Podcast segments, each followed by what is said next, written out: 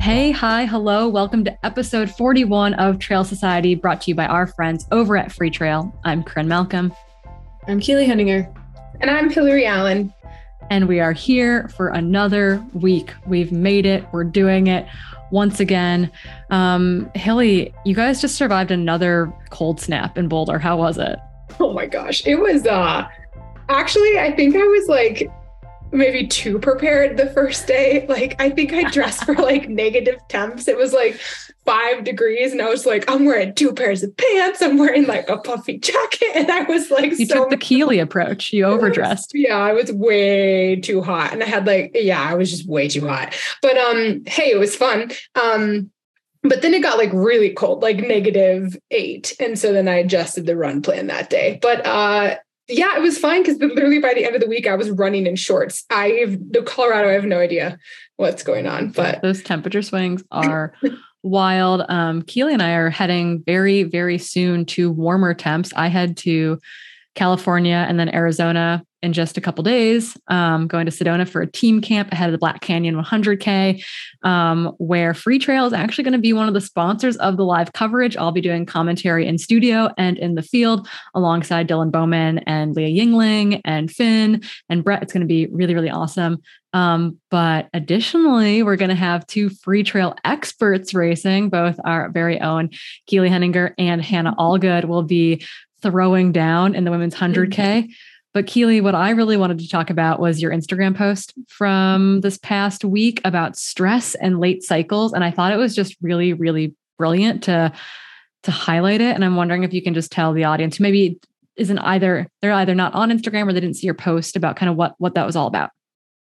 I found myself last fall or the end of last fall, like balancing way too much and noticed that my cycle was late a couple times in a row. And at the time, I was like, okay, well, I know I'm stressed right now. It's going to go away. Like it's going to be back to normal. And then, you know, fast forward two more months coming into this month, it wasn't more normal. It got a little later. And then this last cycle, which kind of prompted the post, was like extremely late. And it so just longer, so a longer cycle. Longer, yeah, longer. It's important mm-hmm. to highlight there. Yeah, yeah. yeah. Longer and longer and longer. So getting further and further apart, which yeah. can be a telltale sign of it like eventually going away. Like your body's trying to tell you, like, hey, you're it's a little stressed right now. Yeah. Um, and it all kind of made sense. Like I had definitely been feeling tired. Um, but it kind of all came to a head where this one was really, really late. I also felt just like garbage for like maybe two to two and a half weeks straight. And finally kind of had to take look back at my training in the past couple of months and be like, okay, yeah, I'm definitely right on the cusp of being way overcooked and I need to take a step back. And so instead of doing like a four week really big build, I took like a full week down in the middle of the normal build with Tyler, a couple of extra days off completely, um, and kind of let myself reset a bit, um, just so that I was able to not overcook myself before Black Canyon and hopefully go into Black Canyon feeling really well now because now I'm at my taper and I didn't mm. push through feeling just like crap for another 10 day period that probably wouldn't have mattered at the end of the day anyways um, and actually feel a lot more like myself uh, now totally. just from that little reset which is pretty sweet. You know i'm very well versed in these kind of things. I see it a lot in athletes i work with. I see it a lot in the community. I've seen it in myself before. You'd think you'd catch it a lot earlier um, but turns out that i'm not immune to this I feel like it took me longer than I would have liked it to see, but but it's a trend, right? You were tracking a trend, a trend and totally. it's like I know that for me, after like a really big race, a really hard effort on my body, like oftentimes that next cycle is a little bit longer. Like, say my normal cycle is like 26 to 28 days. Mm-hmm. My next cycle oftentimes might be as long as like 35 days. Mm-hmm. And then it'll like come back down. But mm-hmm. you were mm-hmm. seeing, right? It's like the one off is probably okay, mm-hmm. or it's your body adapting to a big stress. But that two, three, four yeah. months, like yep. the red flags caught up with you, which is good. It's good that mm-hmm. the red flag was there. Totally. Yeah. Oh my gosh. I feel so grateful that I have that as a red flag. So yeah, I'm glad that I found it. And I'm glad I have a coach that I can tell and like he's totally adaptable to it and was like, cool, we're gonna just take this week down and then we'll we'll do another week and kind of play it year by year instead of even being like, you must do this week. It's like, cool, we're gonna plan to have this next week be big, but if not, that's okay too. Yeah, and we've got some menstruation news that we'll touch on here that a lot of you actually sent in via DMs to us. So we want to talk about that in a second. But first, we're going to give a shout out to a sponsor who really makes this all happen for us. That's Athletic Greens. You know, hopefully Keely and her funk was like, okay, got to make sure I'm taking my Athletic Greens, get that mm-hmm. probiotic, prebiotic, all your daily, um, you know, kind of micronutrients that you that you need to kind of supplement um, in and around big training days. And if you would like to try Athletic Greens, you can go over to the website athleticgreens.com/slash Trail Society, and there with your first purchase, you can get a free one year supply of immune supporting vitamin D and five free travel packs. Again, you go over to athleticgreens.com slash trail society. And doing so helps to support the podcast. And really every subsequent purchase helps to support the podcast there. But on that first purchase, you get that extra vitamin D and uh, some travel packs, which I personally love and will be bringing with me to team camp here in just a week or two. So yeah. And I feel like, it. I don't know if you guys have like a go-to way to drink it, but I've recently gone into smoothies and just have them in my car for after my run. Mm-hmm. And if you the smoothie mix, queen too, you mix the athletic greens with like vanilla-ish protein powder and then like blueberries and ginger, like the Ooh. tanginess of everything, Ooh. really good. Just Ooh. plug in my my latest smoothie kick. this is me for tomorrow. This is yeah. Good. I like by this. ginger, I mean like literally take a little piece of the root of ginger and throw it in the blender, mm. and like okay. it, it's good. I'm in. I buy. I buy it. I'm in. Sold. Okay.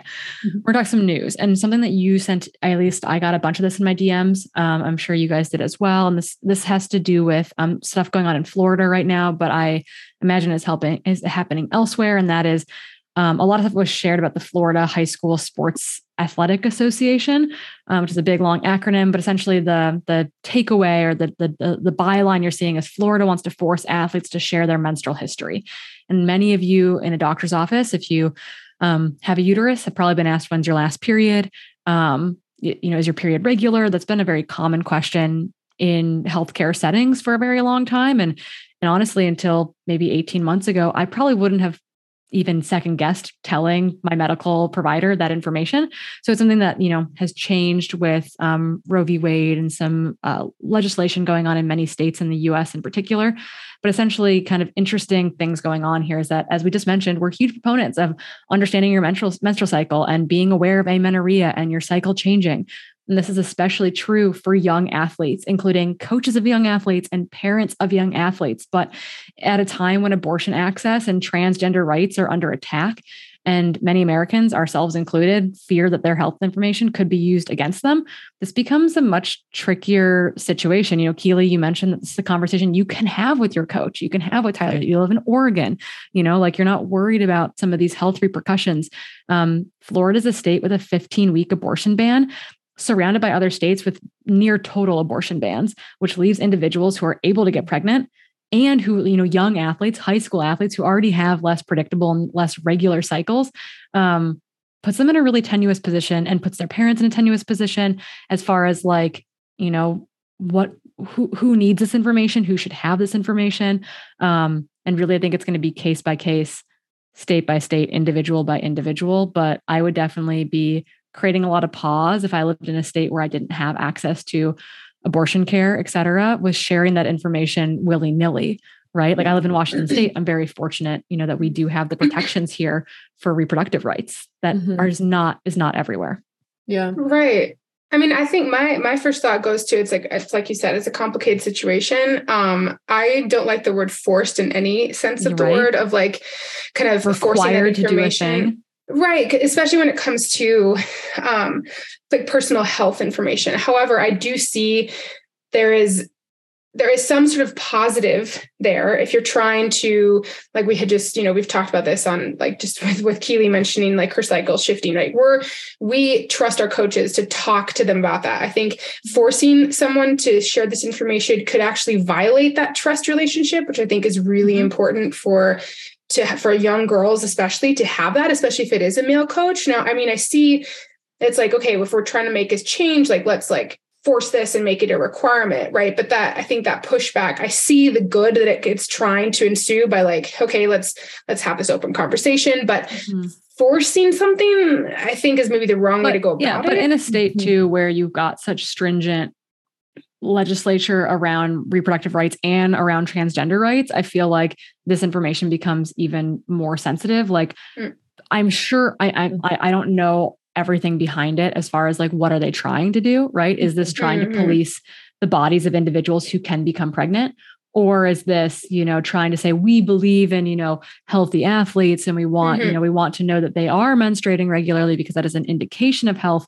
But that I'd, like I'd like force, to believe that. I would yeah, like but, to believe that, but I mean, it's like it's tr- it's tricky. Yeah, yeah, yeah. I mean, reading most of the context, I'd say you can infer that that is their general mm-hmm. consensus is that they want to gather this information to be able to better inform the trajectories of their athletes. But my first question to that is, well, what are they actually going to do with that data? Are they actually well versed enough?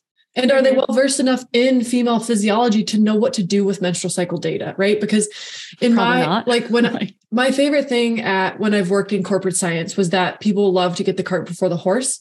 They're like, oh, we're going to get all this data, but we actually have no clue what to do with it. And so, you know, I would love to see their plan with this data to be like, oh, we want to gather menstrual cycle data going back X months because we know that looking for inconsistencies in menstrual cycle or lack of menstrual cycle or, you know, slowly lengthening menstrual cycle might lead towards amenorrhea. And we want to be able to detect that in our female athletes. Like if they had a plan for what to do with this information, I'd feel a little bit more confident in it. And then yeah. my second thing would be to ask if if they've already inter- integrated their you know their collegiate system with medical providers then is this going to be hipaa protected because if this is going to be hipaa protected by their interaction with a physician then in my mind it would be a little safer than saying the colleges have control. But this isn't even mm-hmm. college. This is predominantly like this is being this instituted at a high school level, which mm-hmm. is with minors, which is like mm-hmm. got it even like more tenuous versus yeah. a collegiate system. And it's like, you know, but I, I mean, it does have to start somewhere, though. Mm-hmm. I mean, mm-hmm. I, I do. I education has to start somewhere, but yeah, and this could yeah. be a step to it. I mean, I do see this as like the, the details that Keely was saying. Like, I think that's really important. But I mean, having worked and like you know, all of us are very familiar with scientific research. Sometimes you actually do need like all of the data before you can draw conclusions. And it's a way of actually, like, I went in graduate school, literally just last year, I published a paper and I haven't been in graduate school for like however many years. And like, I was gathering all these, this, the, the data, like doing the experiments, but we didn't know what to do with it yet until we had more information. And so that is also how science works. Mm-hmm. Um, Oh, but yeah. there's a lot more involved when it involves like I mean like you just mentioned like minors and and yeah, things and like this reproductive rights and right. gender gender yeah. like affirming rights mm-hmm. like all these things are yeah. are extra extra tenuous feelings. So It'd I would be interesting say, to see where it where it will live the data. Yeah. Yeah exactly. And and and who is protected in that? And it's like mm-hmm. I want people to be able to trust their coaches. I want people to pr- be able to trust their parents. I want that trust to be you know so that you know that you can like confide in them. I know that mm-hmm a lot of people's college coaches you know there's some there's some bad there's good and bad people and good and bad coaches and good and bad parents everywhere but yeah. you know like from personal experience with my team in college like our coach was one of the people that we could go to if we needed help you know mm-hmm. like they, they are your parent you know yeah. abroad in a lot of way right they become your guardian mm-hmm. um, even as you're no longer a minor in a lot of those settings but yeah yeah it's i think it's, also sorry one more thing i think that like i think that in this context, they also don't really know like what is normal for a female when they're this young versus not normal yet. And so like to your point, I I don't know if it's necessary to gather at this age or or worst case I would never want this to be something that inhibits an athlete because they're misinterpreting the data. Like, totally. oh, this person's right. not menstruating, therefore let's pull them. Well, maybe that person's never going to get their cycle and it just requires more information into why. But also, I mean, I, I hate to say this, but like, when are we going to start gathering this data then? I mean, I'm someone who mm-hmm. didn't go through, I didn't even get my first yeah. menstrual cycle until 16. Like some of some some women, you know, some girls and they start their period at 12 or like earlier. Yeah. And so it's like, well, if we're going to make a change, we've talked about this on the podcast before, mm-hmm. you know, if we're going to make a change from, you know, implement like education standpoint, right? Like working with young female athletes, t- getting them in sport, keeping them in sport longer. It starts young. It doesn't just mm-hmm. start at the collegiate level. Totally. It starts well before that. And if we don't, I mean, women go through puberty, you know, earlier than guys. And totally. But so, again, like, I think education and I think individualized personal tra- like just being aware and tracking your own cycle, right, is a lot right. different than this being forcefully gathered into Totally. a system that we don't Mhm. understand in a state that has a near total abortion Yeah, yeah, ban. yeah. Well, and regardless, to put Florida out of it, I still think that like, and I know that's like currently what we're talking about, but like hypothetically, if this is another state, if it like this could be good if you have that data protected somewhere. Yes. It's a starting point with all of the studies that we actually would want to do on fe- like female athlete physiology. Mhm. Yeah. Oh, yeah. I think still tricky with minors. Yes. But, But, I um, mean, I mean, technically at that point, she is now a woman. I know technically she can't vote, but like, you know, if you're going, you can have a baby, but like, so then when do you consider her being a, like a minor or not? Yeah. I don't know. no. consent. It's all about consent. Sorry. yeah totally You've the totally no i think i think like that we're all in favor of tracking menstrual cycle Mhm. of young women and older women i think that Mhm. is of anyone who can menstruate. right? Okay. We, we keep Of saying anybody- women, yeah, but sorry. it's non-binary individuals, anyone Yep. who can menstruate, right? Like it, that is important. Is Mhm. we're all in favor of people having the knowledge, being able to track their cycle, having a better understanding of what that means broadly, and some of that's going to be in a research setting. But I don't think we should force everyone to be in a research setting. I encourage you to opt into a research setting because we all, the three of us, are scientifically inclined. But I think, I think once again, as Hillary mentioned, it's that forced Mhm. component of it and that is that is critical when it comes to consent and that is force force is never right consent can never be given with force involved so Mhm. Right. So Yeah. maybe like like and like you said, like education as to why they want that, and then like you can opt in. But that would be great. I still think it would be great data to have. yeah i don't think we're going to argue about it being good data i think it's the, the way in which But this Yeah, is also agree. like science when you're talking about dealing with humans. You I this is why clinical trials fail all the time. if if Oura Ring wants to do a study where we Right. deliver rings to a bunch of adolescent females who are going to be going through sports, we Ooh, get to I, track I, them thi- for I- years and years and years. I would be down to lead that study. Just I that out think there. or I ring, think this could reach be out. like- let's do this exactly. This is a this is a sponsorship pi- pitch Oura ring. Let's like put this in your ear. Let's go. we've been using we've been using it we're on board um, okay we're going to move on to our next topic which is equally heated and is um, inclined towards non-binary individuals and, and women um, but it's the UTMB cares program um, and it's been interesting because i'm on the i'm on the Pro trail running association and sophie powers is working with our one of our pillars is uh, like equity and equality, but also diversity and inclusion, and that's kind of their their shared branch. And and Sophie is part of that group, and she's been a very loud proponent of the most recent UTB, UTMB Cares initiative. And I would just love to start by reading Sophie's Instagram post, if that's okay, because I think it did a pretty good job of articulating a lot of our initial sensations, maybe about UTMB Cares. If you like read more than the like what what seemed like lip service from UTMB a little bit about what what UTMB cares actually entails. And so Sophie, if you don't know, um, I feel like there are viral photos of her from a number of years ago, maybe two or three years ago, of breastfeeding her. It might have been actually right before the pandemic. It might have been 2019.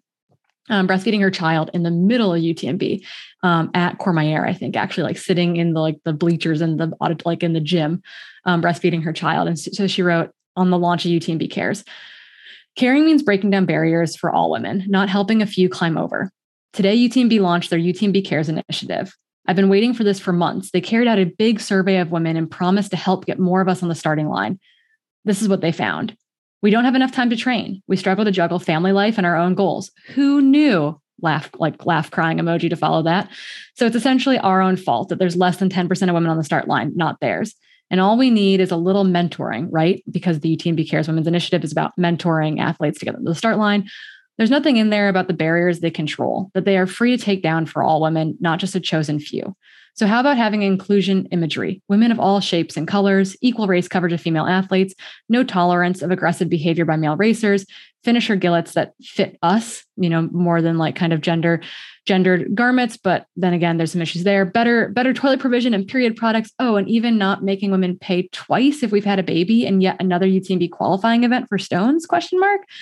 What they do encourage are nonprofits to submit projects that that that support their aims. Right? Like I think that she she has a lot to say and I think she's a very powerful person and she is a person that's working alongside the PTRA. Um, again that tra- the trail running association and utmb to try to kind of come to a better understanding of what the actual needs are of getting above that 10% women participant range that you know i think last year was like 9.2% so um, i thought it was very interesting i think that a big organization like UTMB should have initiatives that are contributing to society in a positive way, but they seem to be missing the mark. Is is how I generally feel about UTMB Cares, and I don't know what your guys' initial takes were, or if you have any other inside information as to is it is it more than lip service right now? I'm really not sure because there's just not that much information about it. Like, so to me, it kind of seems like it is.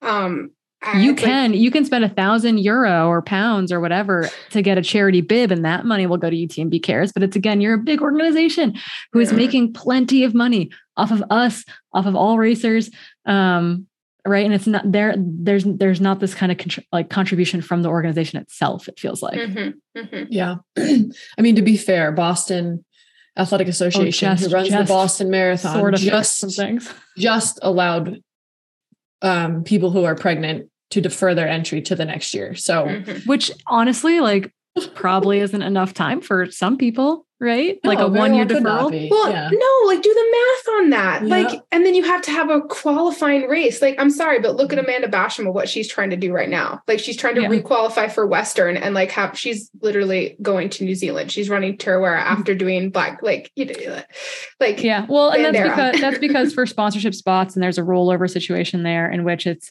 um, no, she has to do another qualifying. Yeah, she for, missed it from being pregnant. From yeah, but if you are getting a sponsorship spot akin to getting into the lottery, you have to have a qualifier in order to run the race, and so that's their way of leveling I mean, it for everyone. I do, I do agree with that, but like think about that for someone even not getting a sponsorship spot. Like like if, even if you, def- I'm saying if you deferred your your your race in one year period, that's not enough time. I know, but you but Western recovery. State says that you can defer indefinitely. Mm-hmm.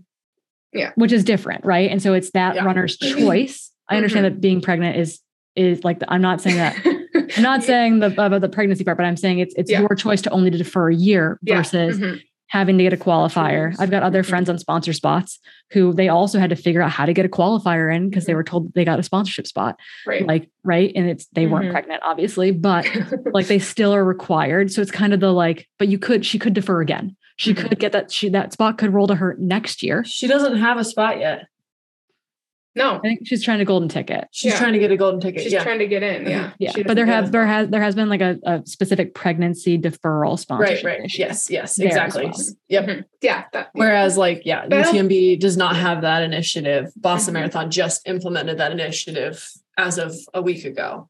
Yeah. Um. But yeah, I mean, I think that the UTMB Cares program reminds me of a really big corporation. If you read into the corporate or into the Cares program, it's just kind of a bunch of fluff, a lot of fluff words um, and big words kind of smattered in there and it doesn't amount to much is yeah. is my interpretation. Yeah to reduce their carbon footprint they're gonna you know have have a bus on course that they tried to initiate within a week of the race last year and didn't quite work out for them because they didn't have enough buses to get people on course. But they they said that's going to reduce the carbon footprint but yet they want us to travel all over the world to run races to get stones to apply to their lottery which also doesn't reduce the carbon footprint. Because if you live in a lot of places you you can't you can't get there easily unless you live in western europe like there aren't a lot of options you know if you live in if you live in cape town if you're you live in south africa if you live in new zealand or australia if you live in asia if you live in a lot of the a lot of the uh, the us north america central america south america like it's really hard to get to that like single qualifier mm-hmm. mm-hmm. um so it's yeah. and yeah. and for the women's issue i guess is what they were saying to address their 9% uh start rate for those longer distance races. They're going to allow mentorship, a mentor program. Yeah, yeah, in which in which the pros who they don't take care of are going to mentor women who don't have enough time to train into getting to the start line. Mm-hmm. Right. I know. So giving up oh, what does time. that mentorship mean? Like giving up more time. These new are you giving these new women money to go race? Right. Like are you providing child going to go That's what I'm saying. Like, yeah, money for childcare. That'd be great. Yeah. Money to race, money for childcare, money for coaching. Like yeah. what is how are we gonna just make itself. them do more? It's just very confusing. Yeah. yeah. So we're not we're not entirely impressed. Maybe you're not impressed either. Maybe you had no idea this was going on and now you're as confused as we are. Um, either way, these are things that that are being worked on, but I feel like with any big organization it's a little bit of David and Goliath, right? Like we are mm-hmm. we are more agile than the big corporation and so we had to kind of push them to walk things back pretty mm-hmm. continuously. And this is another one of those things that by the time race day rolls around, there will probably be a better thing in place. But it's like they keep just putting their foot in their mouth over and over again because they don't ask for help and they just like they they make up these things that are just kind of silly. So there's that. So yay, happy news. Um, so happy, happy, joy, joy, like all the fun things. Um, let's talk about the um, technically camille herron's not the not the author of this article mm, um, yes. but it's an article that features her heavily and it's called skip the long run. It was put out in trail runner mag um, who and i and i appreciate everything that, that trail runner mag is doing but we had some kind of questions about this article in particular and some kind of like things that we think are are are good and things that we're like kind of think are maybe misleading. So who would like to start on the camille herron skip the long run article so the article is not written by Camille, but it is kind of in her voice as it discusses a lot of her training. Um, and it basically discusses her, her philosophy around long runs and how she has learned over time to eliminate quote unquote long runs from her workout regimen. Um, and it talks through, you know, she used to run marathon distance often throughout the week for her marathon racing. And now she is closer to shorter long runs that are paired with a double later in the day. Um, and they're arguing that this kind of, you know, double training session instead of one ultra distance training session is more advantageous for bone health um, and more advantageous as a training philosophy than than running long runs. Um, but the article fails to mention um, like her weekly mileage in general and, and like what she classifies as a long run um, and and it fails to acknowledge that that those are still long runs um, for, like a 20 people, a 20 right? mile long run is still a long run like i don't know many ultra runners who train over 50k often and so to me the article is a little bit um, it's a little misleading as it, it fails to discuss some of these nuances of the article that could lead some novice runners astray when interpreting it and being like oh well this means i can just double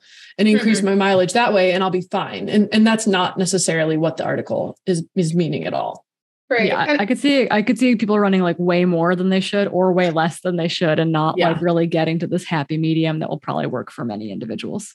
Mm-hmm. Right. And it did say like in there, like a case study of one, like using totally. Camille as like, you know, mm-hmm. her like discussing her training and what she does. I did think that there's some interesting um, studies cited in the article, like some, some that, that are that are real, right? Like that are real, some, exactly. There's, there's some scientific backing in this for yeah. sure. Like the whole idea about the the idea of a double, right? This isn't new in in, mm-hmm. in training uh, for professional athletes at all. It's like you your your bones specifically. We're talking about bone bone stress. This is also for tendons and ligaments too. But if you stress yourself with like a, she's saying a 15 mile run or maybe up to a 22 or 20 mile run.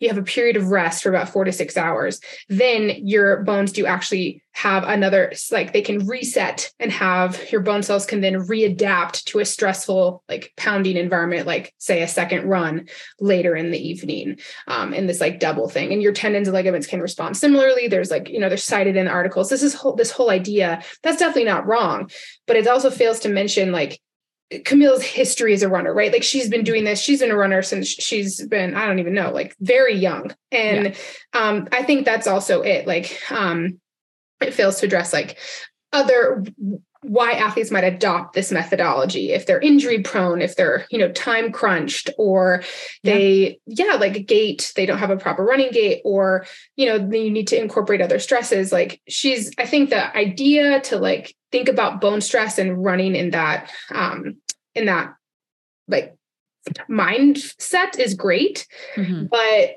yeah there's some other details that are that are missing and that's like a, kind of a, a yeah like like, like two like two it. one hour runs. So say, say like you know this camille runs 120 to 140 miles a week. She's running 20 miles a day most days broken up over two runs like it's not insignificant that's much mm-hmm. that's much more than many people run um, she doesn't have any long long runs that you mm-hmm. may expect to take a little bit of that burden off of her every day but you know she's she runs every single day she hardly takes a rest day she runs a lot what i think that like what this could be interpreted as is like, oh, do I do a two hour run today or do I do I do two one hour runs today? And if you're someone coming back from injury, yeah, the two one hour runs might be what what you want. But if you but for a lot of athletes, like it's hard to to recognize that like the, a two hour stimulus is different than two one hour stimulus mm-hmm. or stimuli. Mm-hmm. And then it comes to like the mm-hmm. time crunched parent or the time crunched mm-hmm. runner in general.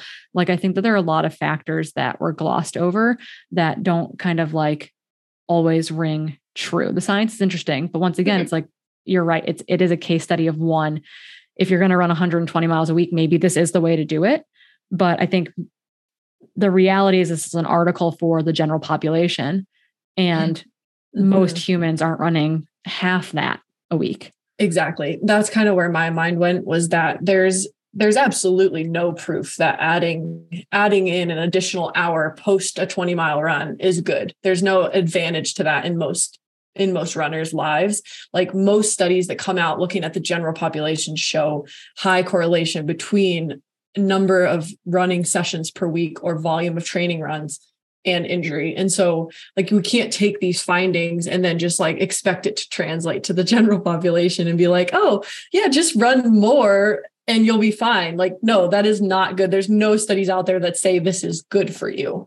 Um, so, like, I know it says N of one, but I also know like the runner mind and how neurotic it is and how it'll latch on to things that are like giving it a reason to run more. And I just don't want people to read this and all of a sudden be like, oh, well, you know, I run 40 miles a week now, but if I just add an hour to all of my days and, you know, then I'll get a little more. Like, that's or not going to necessarily be advantageous. Or like my bones will adapt more, right? Like one stress, mm-hmm. rest, and another stress. But also, maybe like, jump rope in the afternoon instead. Like, yeah, yeah. take some collagen yeah. and then jump rope five minutes. Like that's probably better for most people. There we yeah, go. You know, I did I did want your guys' opinion on my one thought though. Um, like how do you guys think this might impact the fasting response? So so like, you know, when you do run these really long runs, like 3 to 5 hours, obviously your body kind of goes into this starvation mode which can mm-hmm. impact cortisol levels later in the day. Like mm-hmm. my first my one thought about this that could be a positive is like potentially this allows you to mitigate that increase in stress hormone because you're not ever out there for that that long that you're actually getting into that state.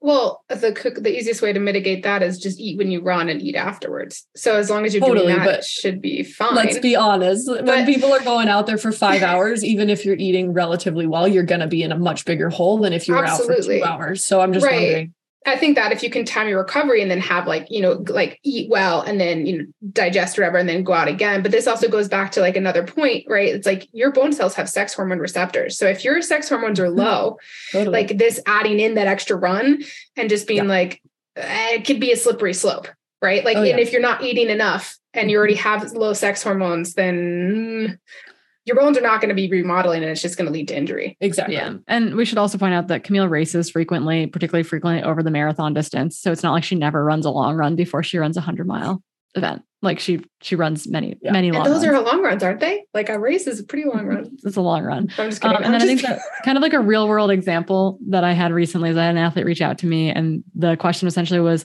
"Is it a terrible on a scale of one to ten? Is it a terrible idea to run a 50 mile race mm-hmm. three weeks before my 100K. And I said, it's not a good idea. And then I wanted to know more about like the reasoning behind mm-hmm. this 50 mile. Like, was it something they really wanted to do? Were they running it with a friend? Like, what was the reason? No, it was, it was a, it's a training run for the 100K. Mm-hmm. And I said, well, you know, ideally a 50 mile to a 100K distance if I'm using that for a training run for say 100k or 100 mile, like I don't, I put that you know six eight weeks out from race day, mm-hmm. like at a minimum. Um, it turns out there was a 55k option, and I was like, mm. well, why don't you do 55k option? Mm-hmm. Um, and then you still could back it up with a slow, easy, longer run the next day. You could go out for like 30k, for example, and trying to explain the difference between like what, well, you know, why not run 50 miles in one go versus 50 miles over two days? And it's, mm-hmm. it's similar reasoning of the like the hole you get in after 50 miles. Obviously, this is like a slightly different argument to, to the Camille Herron article in general, but just thinking about dose and load and body response and mm-hmm. recovery. Mm-hmm. And it's mm-hmm. like, I understand both points here, but I think that, you know, we have to think critically about that for different individuals in different situations. And I just don't see where any of us have athletes that are running 120 to 140 miles a week who would benefit from this strategy specifically. Yeah. I think I mean, you nailed it yeah. on the head though. Yeah. I think like the benefits to this article or how you translate it to something like your athlete had where they want to run 50 miles or they want to run 100k as a way to prep for a 100 mile mm-hmm. and acknowledging that, you know, breaking it up into two much shorter runs is going to have a lot less muscle damage and kidney damage and cardiac marker damage or in- yeah. inflammation, right? Like a 100k does, like a nine hour effort does yeah. is definitely something we can get behind. Like we've seen that in the studies, like ultra distance stuff does lead to a lot of muscle damage and other things. Mm-hmm. And so if you can yeah, mitigate that by just exactly mm-hmm. by just splitting that up over two or three days and actually mm-hmm. getting proper recovery and not getting all of those inflamm- inflammatory markers is super elevated, like that would be helpful. Uh, agreed.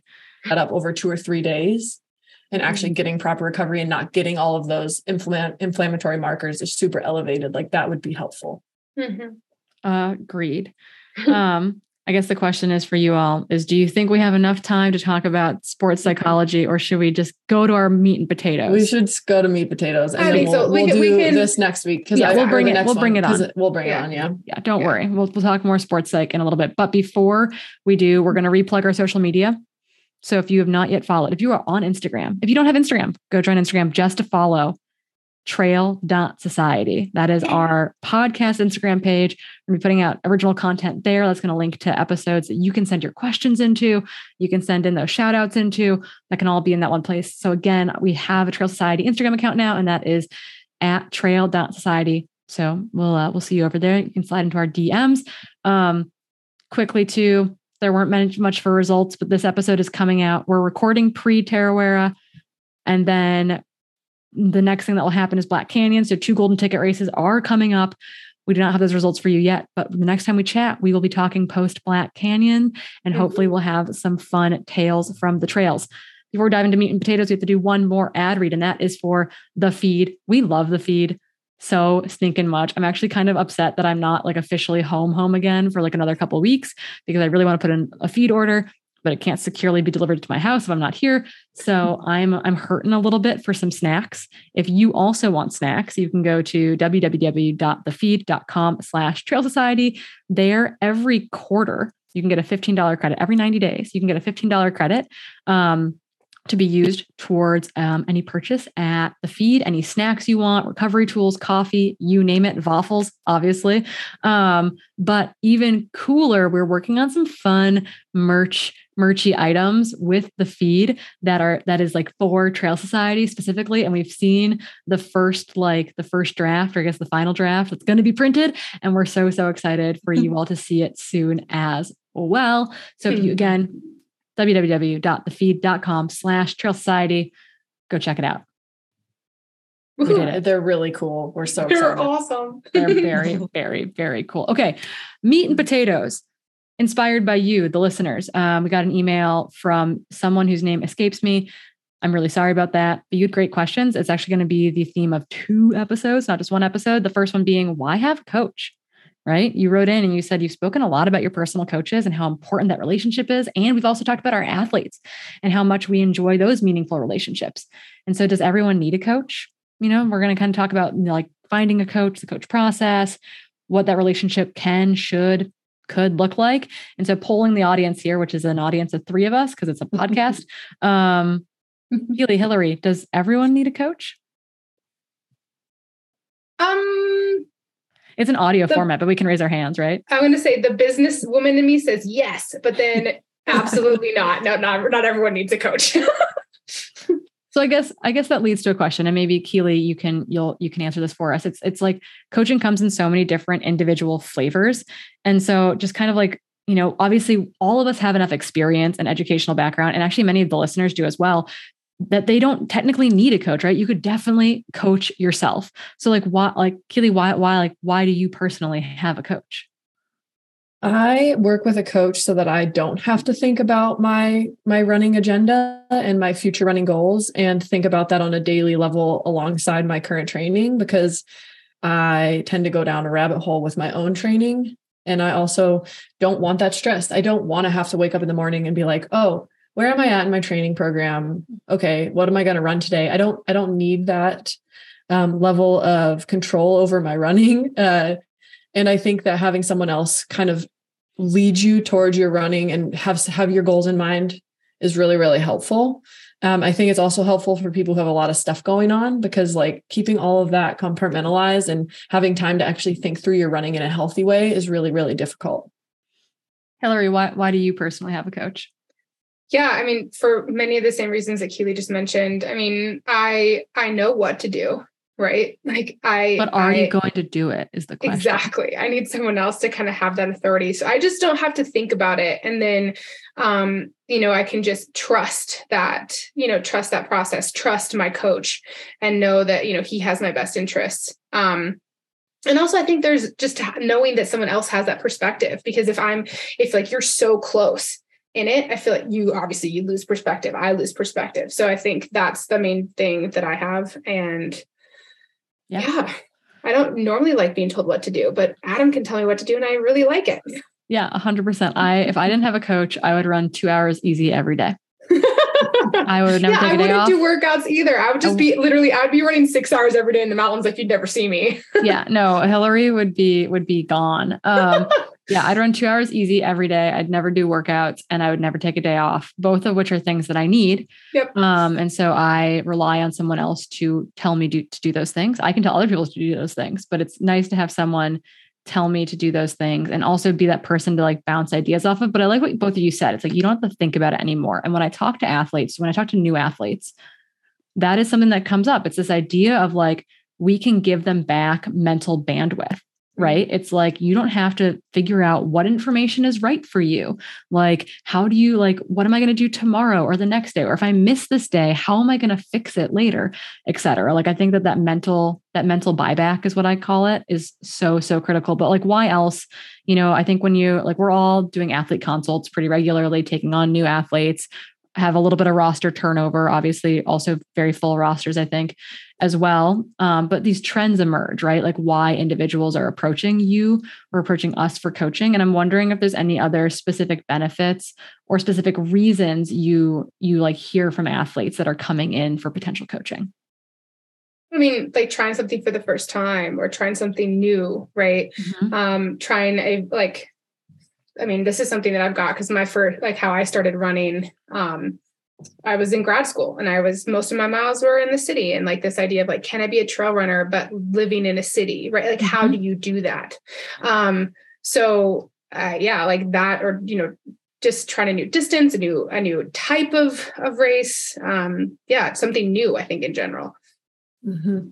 Yeah, I think a lot of athletes reach out because they have these new race goals that seem pretty daunting and they need the accountability and they also need the structure and the advice because they don't have any background in training and so they're like i don't know how to get ready for this this is mm-hmm. extremely different than what i'm used to um, but another reason i've been getting a lot of outreach lately is around previous injuries mm-hmm. current injuries and fueling and that kind of messy relationship of you know, maybe you've coached yourself for a couple of years and you find yourself just continually becoming injured, battling with symptoms of RED-S, all of these things. And finally, maybe you've come to a place where you're like, actually, I really need a coach to help me through this and to be able to mitigate my training loads so that I'm not digging myself in a hole um, and I'm not getting overuse injuries from from running on a really really broken and really tired body. And so i think a lot of other people seek coaches when they've kind of reached that limit and they really want to change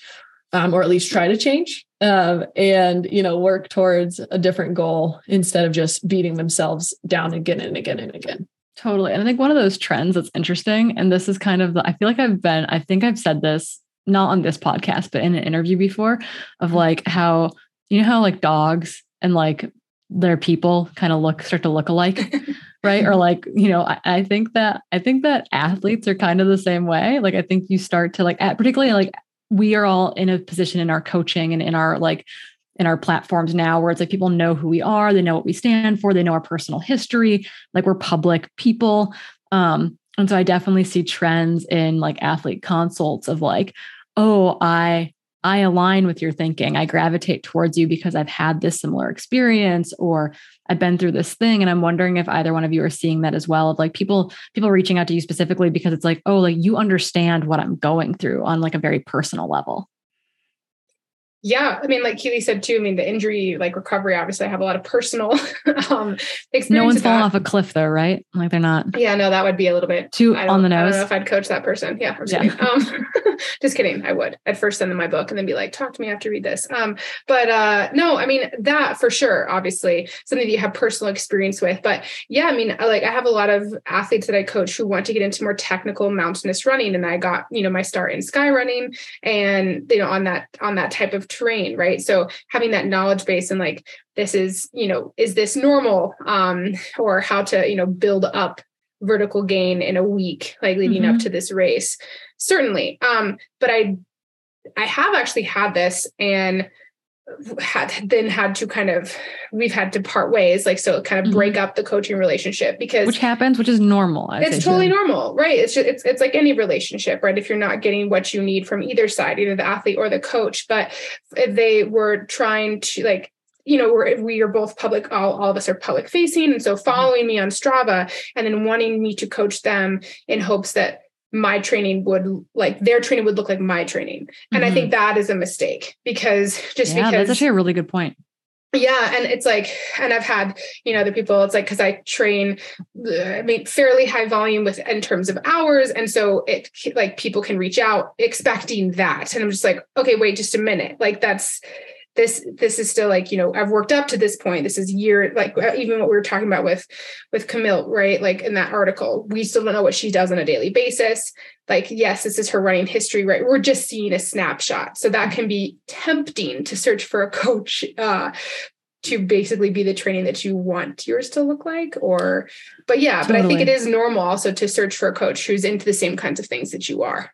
Yeah mm-hmm. or understand so you want yeah you want a sense of community belonging accountability knowledge, experiences. And those are all really important things that I think we see athletes look for and receive in that coach athlete relationship. Um, but I guess kind of the next piece of that puzzle is like going to those consults in general. Like I think shopping around for a coach is like really kind of funny and and weird because you're you're shopping for a relationship. Like if you didn't want a relationship out of it, you could like go buy a cookie cutter plan off the internet and it would save you a lot of money.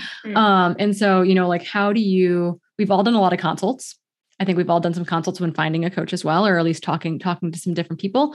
And I'm wondering, you know, like if someone is a if someone wants a coach and they want to go through that process of finding the right person for them, you know, what, what does that even look like? Like, you know, like how like how many people should they talk to? Like what what should they be asking or looking for in that consult to see if they're the right fit? No wrong answers. I mean, this has been like Keely's life, right? At the moment, I'll do a quick, I'll do a quick little thing, but then I think Keely has had like a lot of uh, experience. Like it's very timely.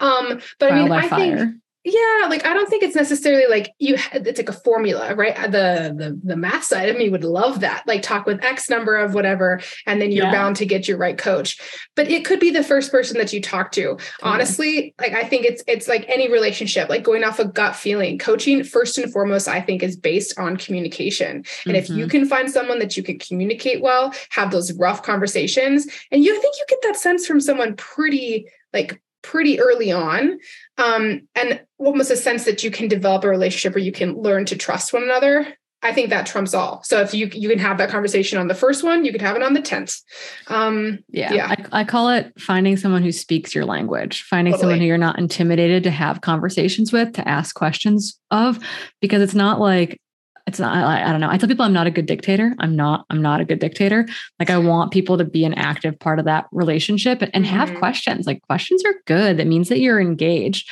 Mm-hmm. um but it's like you got to find that person that you jive with. Keely you, you are personally fielding a lot of intake forms for Freetrail experts and then helping them find find the right coach amongst the Freetrail expert staff. I'm kind of wondering you know like what should people be asking their coach? What should they be looking for in these like kind of consult processes yeah. So I think right off the bat, you want to get a better understanding of how many athletes you're coaching, your coach is coaching. Because I think if you're if you're looking for something that's a little low touch, you can probably work with a coach that that coaches a, a good amount of athletes.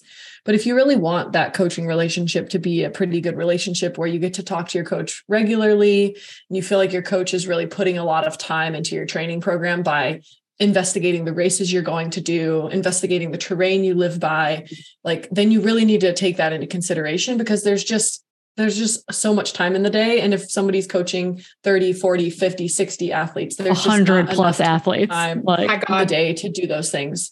Um yeah and i'd say right. uh, the, the, the other thing would be the coaches you know experience not only racing but experience coaching and being well versed in certain race distances mm-hmm. like i commonly turn down athletes who want to train for 100 plus mile distance races because i have no experience in that realm i've never researched that realm and i have never done any sort of you know continuing education in that realm and so i don't feel comfortable coaching those mm-hmm. athletes so i think looking for a coach who who has the skill set in the kind of racing or running or training that you want to do is really important and then also finding a coach that's willing to admit if they don't or admit that like hey actually i've i'm not that great at bringing back an athlete from injury because i'm not a pt or i'm not a doctor and and being able to admit that to you and, and welcoming the input from other specialties when they acknowledge that they're not a specialist in that space is really important. Like I love hearing a coach say that they can't help you in a space because they're not an expert in it more than anything else. Because I'm not a doctor, I'm not a nutritionist, I'm not a physical therapist. And so there's just things that are not inside my realm of coaching that I will not help you with because it, it would be a disservice. Oof, yeah, and that's a favorite so, topic. That's so important. So I think we're, we're gonna jump to that, and then I've got yeah. kind of a side question that's kind of sassy more than anything. Um, but okay, so it's kind of the idea of like, can your coach be your everything? Right? It's this idea of like, what do you, what are like, what needs do you have, and how are those needs met? And it's like, well your coach can have a lot of certs certs don't mean everything right like they they can be important they can be continuing ed they can be part of their learning experience but like you don't have to have a cert to coach nor does your nor does your coach have to have a cert to be a good coach that being said like continuing education re- recognizing that you don't know everything i think is a should be a sought after attribute of a coach like a coach who doesn't like who who understands they don't know everything and so right like you've got that that you know you're not a dietitian you're not a mm-hmm. clinical psychologist. You're not a physical therapist. Maybe you are. Maybe, and if you are, like, good on you because you've got an extra skill that many of us don't have. You're not a physician, et cetera. And so it's like athletes can expect a lot from you, but I think it's important for to expect athletes to have a team. And that's a question I ask every single new athlete I take: is who's your team? I'm one person of that team. So what, like, how do you handle that? Hillary as a coach and, and how do you defer to that individual's team of people that they need to be surrounding themselves with. Right. And this is something that's, I think, really important because it can be tempting to like want to be the athlete's everything. Right. And this is something that, you know, I've learned from my coach too. It's like, you know, he, it's his job to, to be responsible for my training. And it's, you know, my job to do that and communicate to him how it's going honestly. Um, but it's not his job to be my sports psychologist. It's not his job. You know, it's my job to say, okay, like I'm struggling with A, B, and C. I'm going to talk about it with my sports psychologist. Or, you know, if I'm having problems with like nutrition, then, you know, seeing a nutritionist that's that's you know my coach might have knowledge about nutrition for race day um, you know, I certainly do. I mentioned that I have, you know, a lot of personal history coming back from injury. Does that make me a qualified PT? Absolutely not. So, or, you know, someone to talk about are you eating enough during your injury recovery? Absolutely not. But I think it is your job as a coach to be able to encourage, or if you have touch points of people in the industry and in the community, wherever your athlete lives, getting them in contact with the right people. I think that's my that's what i see my job as a coach being providing some sort of guidance. But again i'm not a strength coach. I might have some mm-hmm. personal knowledge with it but that doesn't make me an expert in that field. And so anytime i'm dealing with an athlete coming back from injury i'm always saying okay i'm going to defer to your pt like if you want me and your pt to be in contact awesome more than willing That's to do that so important because i think yeah. like i have had many conversations with athletes dietitians with mm-hmm. athletes i've had an, i've mm-hmm. had conversations with athletes mental health counselors i've had conversations with athletes um, strength and conditioning coaches their pts et cetera like i have made time in my day to connect with those people if the athlete wants me to, or if we think, or if I encourage the athlete to connect with that, that person if they're having a really hard time with something. Um, once again, that is up to the the athlete, right? How much communication in between providers they want to have, but it is, and which is something that's unique to Freetrail experts, is that you can have that very like in-house mm-hmm. communication um, if you're using people within that within that group from coaching, mental health, nutrition, dietitian stuff. But I think that, you know, you can, you could do that within your own team as well. Mm-hmm. Um, I'm on a text thread right now with one of my athletes and their PT, you know, and he screenshot his TrainingPeaks for the two weeks. And, and, you know, like we're going to try to get on, get on a call together so that we can mesh the strength that he is doing with this PT with the running and cycling that he's doing to recover from kind of a, like a, a nagging, a nagging injury. But I think that it's so so important to recognize that you can't be everything it's it's not you don't lose value by saying you don't no. know something or that like you you'd be better the athlete would be better served by mm-hmm. seeing someone else so yeah, yeah. you're doing them a disservice if you if you try to help totally. them in an area that you're not well equipped in Right. It's like being too much of a control freak. It's like also learning to trust the people that are the experts, right? They might not be and trust your, your athletes too. Right. right? And like mm-hmm. people on the ground, right? Like a lot of I'm lucky enough if I have like people here in Boulder and I can recommend them to people that I know personally or that I've worked with. Mm-hmm. But you know that doesn't that's not the case for everything so it's also like trusting like your athlete that they are they've chosen you as a coach they trust you in communication they're going to be able to choose other people if they choose or need to expand their team yeah okay here's my sassy question does being a professional runner qualify you to be a coach as three professional runners who all coach. Does, does being a not. professional runner absolutely I put not. That, I put that question in there, and I think Corrine, maybe you already had it in there. I think I put it in there twice for emphasis because I think I think no. Like that's like the next no. thing you see. It's really funny. Like I mean, I got into coaching. I was a coach well, like in tennis before I was a running coach. I'm also like, you know, we all have degrees in science. I think it's like, you know, in in us to maybe like be coaches, but like, man, just because you like, you know, win a race and you see the next thing, I'm taking on athletes. it's like, okay. yeah, it's one of those yeah. things where it's like not all, not all professional runners are good coaches not all coaches are great runners like it's one exactly. of those things where it's it's um I, for the longest time, did not like identifying as a coach, which was like a mm-hmm. weird statement to say. Like, I got in, I started, well, coach junior skiers and runners for a long, mm-hmm. long, long time, but started coaching um, professional, like professionally, like you know full-time job status during grad school to because I was living in Vancouver and Vancouver's expensive and I was very poor. Um, and I was like I need extra cash. Um, but it was one of those things that then I kind of became a professional runner like along along the way there. And I for the longest time did not like saying I was a coach. Like Steven's Steven's friends would ask me what I did for work and I'd be like um I do a lot of odd things, I guess. Like I would like skirt the question because I didn't want people to think that, oh, I'm coaching to like to allow me to be a professional athlete, et cetera. Like that it is a profession that you can take really seriously. And I think that there's a long time where I was planning my escape from coaching like because I akin to planning my escape from professional running, in which I was like, well, this can't last forever. Therefore, I have to have a backup career. I need to go back to school. I need to do X, Y, or Z. I was really uncomfortable with the idea of being a coach for potentially like the long haul. Um, because in my mind, like it was still conflated with this idea that it was attached to my running career and mm-hmm. recognizing that those things are not, they can be separate. And so being a professional runner does not make you a good coach. There are there are professional runners who are very good coaches, though, mm-hmm. um, but that is not a qualification I would put up very high on my list of things mm-hmm. in looking for a coach.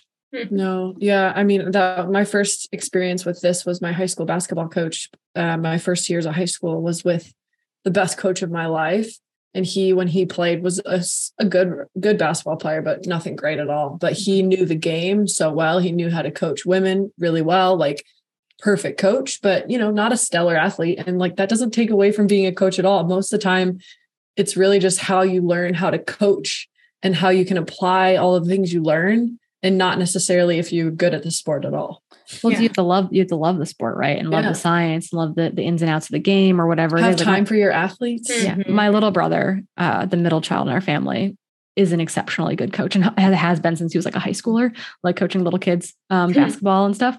And he like really loved the sport, loved football, loved basketball, loved baseball, loved it. Was not like inherent, like not naturally gifted to be, you know, an exceptional basketball player. Um, he's I think like five five nine, um, five eight, but like loves basketball. But it was like he loved the game and he like and he loved being part of it. And I think that was like that makes him a really good coach, um, and a good listener and a good teammate. And so it's like there are different things that are really important besides someone's running credentials. Mm-hmm. That being said, you know, like if you're going to do a 200 mile race, it's probably okay to have like have someone who has experience trying to run plus 100 plus mile distances. That being said, like I started coaching 200 plus mile athletes before I did the Tahoe Rim Trail and like had to learn with them really quickly and had to, you know, do the things like go out to crew and go out to to volunteer at these 200 mile races so I could learn about them because mm-hmm. it was a whole new world. And so it's like there's some things where you want experience in the field, but you don't have to be the very best in the field to be really, really solid at helping you get to the finish line. Mm-hmm. Yeah. What else? What else do you think is is super important about about coaching? I think the other my I guess okay, my last my last big thing I think is you really need to trust your coach. And mm-hmm. what I mean by that is that I've watched athletes not tell their coach the whole story mm-hmm. because they're worried the they're worried the coach is going to take away miles from them or change their training plan or not let them do X or Z or Y workout. And I think it's like it's really important to recognize that like the best thing for you as an athlete to get the most out of your coach athlete relationship is to like communicate well and really trust that this person has your best interest in mind. Totally. Yeah. I mean, that can take time. Long time. Right? Like I mm-hmm. mean I yeah, I, I remember that kind of and I'm laughing saying this, and I think Corrine um, maybe you have personal experience with this. I can be quite skeptical. And no, never. Hilly goat. Oh, I mean, Keely has it too from from me and just being around me in general. But um, no, but like specifically when when things really matter to me, um, I can be very like protective and like I don't really want to share that um with someone unless I really trust them. And it took me a while. Like Adam and I had a personal relationship. Like he was just a good friend of mine. Um, for several years before he started mm-hmm. coaching me. And I remember this specific moment where he came to me.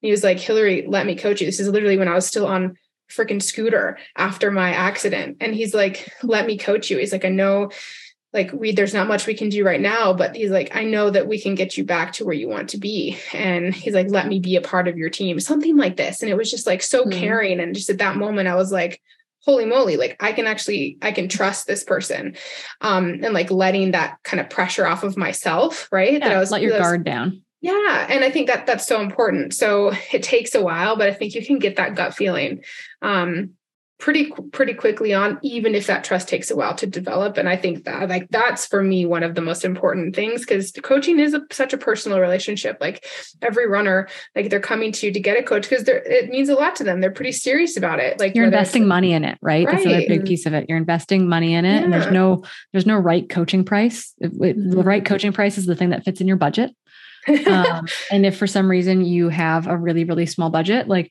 talk to that person like they might have a sliding scale etc like right.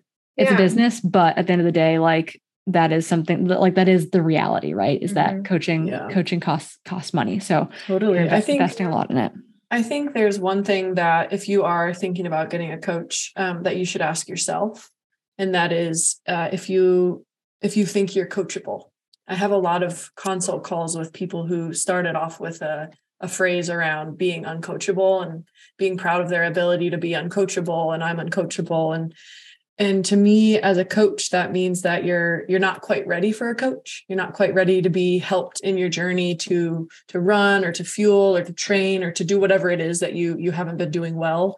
Um, and so you know if you are looking for a coach but you still find yourself resisting being coached um, it might just be you know you're you're you need a little bit more time with yourself to figure out like why you're resisting that so much um, yeah why why can't you trust this person to have your best interest in mind why can't you like yeah. i think that that's because once again like we don't well, like coachability doesn't mean that you have to listen to everything your coach says right, right? like mm-hmm. you can listen to your body you can ask mm-hmm. questions etc but if if you are resistant to because i i tell this to athletes all the time which i think piggybacks off of this perfectly and piggybacks is a funny word um anyway but the uh the big thing being like the the program that you believe in like the coach in the program you believe in even if it's like only 80% right for you mm-hmm. will work way way better mm-hmm. than the mm-hmm. program that is 100% right for you that you don't believe in at all mm-hmm. and so like that coachability piece is like you've got to figure out what's going on and why you're resistant why you're resistant to taking on help or listening to someone or having someone in your corner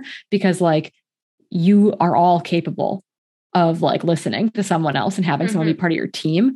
And so it's like that's a personal, like you got to journal that one out, I think. that's sports psychology in a nutshell. Like Totally. uh, it's Yeah. it's so good. And also, like, I mean, I just said it too. Like, I'm skeptical. So how do you know if you're coachable? Okay, I know that I'm I'm skeptical, but if I I just need someone to talk it out with me, and then I'll be okay. Like that's a good point. I see this, and then being Mhm. able to change your mind and accept someone else's advice to be able to change. I think Yeah. that's the definition of how you Right. can see if you're coachable or not. Exactly. But if you're entering a relationship saying something Right. along the lines of, "Oh, you know, I run 120 miles a week and I'm not willing to change and I'm I'm not typically very coachable," then to What me, do you like, want you're of not it? ready Yeah, for a coach. Exactly. Yeah. Yeah. Yeah. Right. Like you have to be ready to like potentially make changes or mm-hmm. tweaks or do something different because whatever you're doing might not be working. I think is the idea there. You're seeking help. So Yeah. You gotta you gotta be ready to receive it. Okay. We're gonna wrap this one up because everyone's got places to be except for me. I just have more work to do per usual on a Monday. Um, Society Slam. We have to give a special shout out. This is obviously audio, but there's also video. Keely, I know that you have your mug on your on your desk right now. Hold it up. oh, mine's downstairs. Yay. Okay. what color is yours, Corrine? Mine's the like the licheny green color. Yeah, I think that's what mine is too. I love Yeah. it. So big shout out to, to Kelly Newlin over at Rad, um, Real Athlete Diets. She runs this do epic shit like thing every year where she gives out kind of like 10 awards to the community to community members that have been nominated by other people from the community over the course of the year. We were very honored to be part of that list this year. And so Kim Mitchell, um, Abby Hall's mom made us uh, made makes mugs as awards for it every year, and we Hmm. all received our mugs in the past like week, and they're beautiful. And I've had a bunch of coffee out of mine. And thank you, thank you, Kelly and Rad for running that every year. It means a whole heck of a lot. So, Society Slam before we let you all go. Keely, you ready? Keely, Hillary, one of you slamming. really cool um for starting the new trail trail dot society um, on instagram. Go give us a follow. Um, got a lot of cool dms so um, yeah that can be your preferred way to mess to slide into our dms if you if you want. Um, so got some really cool dms over the past week or so. Um, and I know we are, you know, a North American pod based out of here, but we do have a lot of listeners across the globe, which is really cool. Um, Corrine and I found out about that in in South Africa when we were both over there. Um, but one that we wanted to highlight um, in Australia. Um, so I am going to butcher this name, so Corrine, you have to help me. Echna Murray. Do you think I said that right? No Eshana. idea. Okay. She is I'm the really happiest sorry. runner in the whole world, though. I was following this via Instagram and just the happiest little marathoner I've ever seen. so maybe she won't be mad if I butcher her name. So Ichana Murray Bartlett, um, she just ran 150 marathons in 150 days. Um, that's insane. uh, so she took the world record, um, and she was also raising money. By a lot, I think. Yeah. By I like don't even know what it was. 20 Yeah. I think it was 122. Okay. It's been reset a lot in the past like Mm, 18 yeah. months. Yeah. And She also did it like not in a traditional setting, Mhm. like from one location. She did it kind of in like a more of a point to points kind of uh, way. she ran she ran across Australia. Mhm. Yeah. Which is like so cool. And I saw I remember one of her posts early on because I was I was following this as well. Uh she'd posted like a collab with the Australian uh, Center for like Wild Habitat or something, basically showcasing like how to have the knowledge to know how to respond to all these different bites of like insects and animals in Australia because there's a lot of dangerous things there. Yeah. Um, and so like she just she had a lot of different things she was kind of juggling while she was doing this run. It was really really fun to watch her, and yeah, she was always so excited. Um, Joy yeah, of really cool. Congrats to her. Yeah. Yeah, right. Raised 120k, like very very cool Mm-hmm. um, run in general. But I guess okay. So the big the big shout out I wanted to give, which was just brought, and I'm sure a bunch of you got this feedback as well, is that you all really loved our interview with Lauren Fleshman, and it it meant a lot to a lot of you. It um, allowed many of you to have conversations with your young athletes in your house, with each other, with therapists. Um, there were bits and pieces of that conversation that really like hit home with a lot of people about you know advocating for yourself about um, your own body and how you feel about your body um, about coachability and compliance about all these little pieces. Um, and i think it was it was really really cool to to have such an outpouring of of just like just hearing from all of you how much the interview meant. So we wanted to give a big shout out Thank you, Lauren, for being on. And thank you to everyone who listened to that episode. It meant a lot. And I'm sure it did really well in the downloads. So uh, Yeah. big thumbs up to the community there. Yeah, and thanks to everyone who's followed the podcast so far. We're almost at a thousand followers in less than a week, so thank you to everybody. Yay. Okay. that so that everyone can get to their next thing because that's how this world works. Um, thank you all for listening. Um, subscribe, like, follow, share, all the things. Um, I feel like we're probably on YouTube right now, so I'll like point down the subscribe button. Um, but uh, until next time, we'll see you on the trails.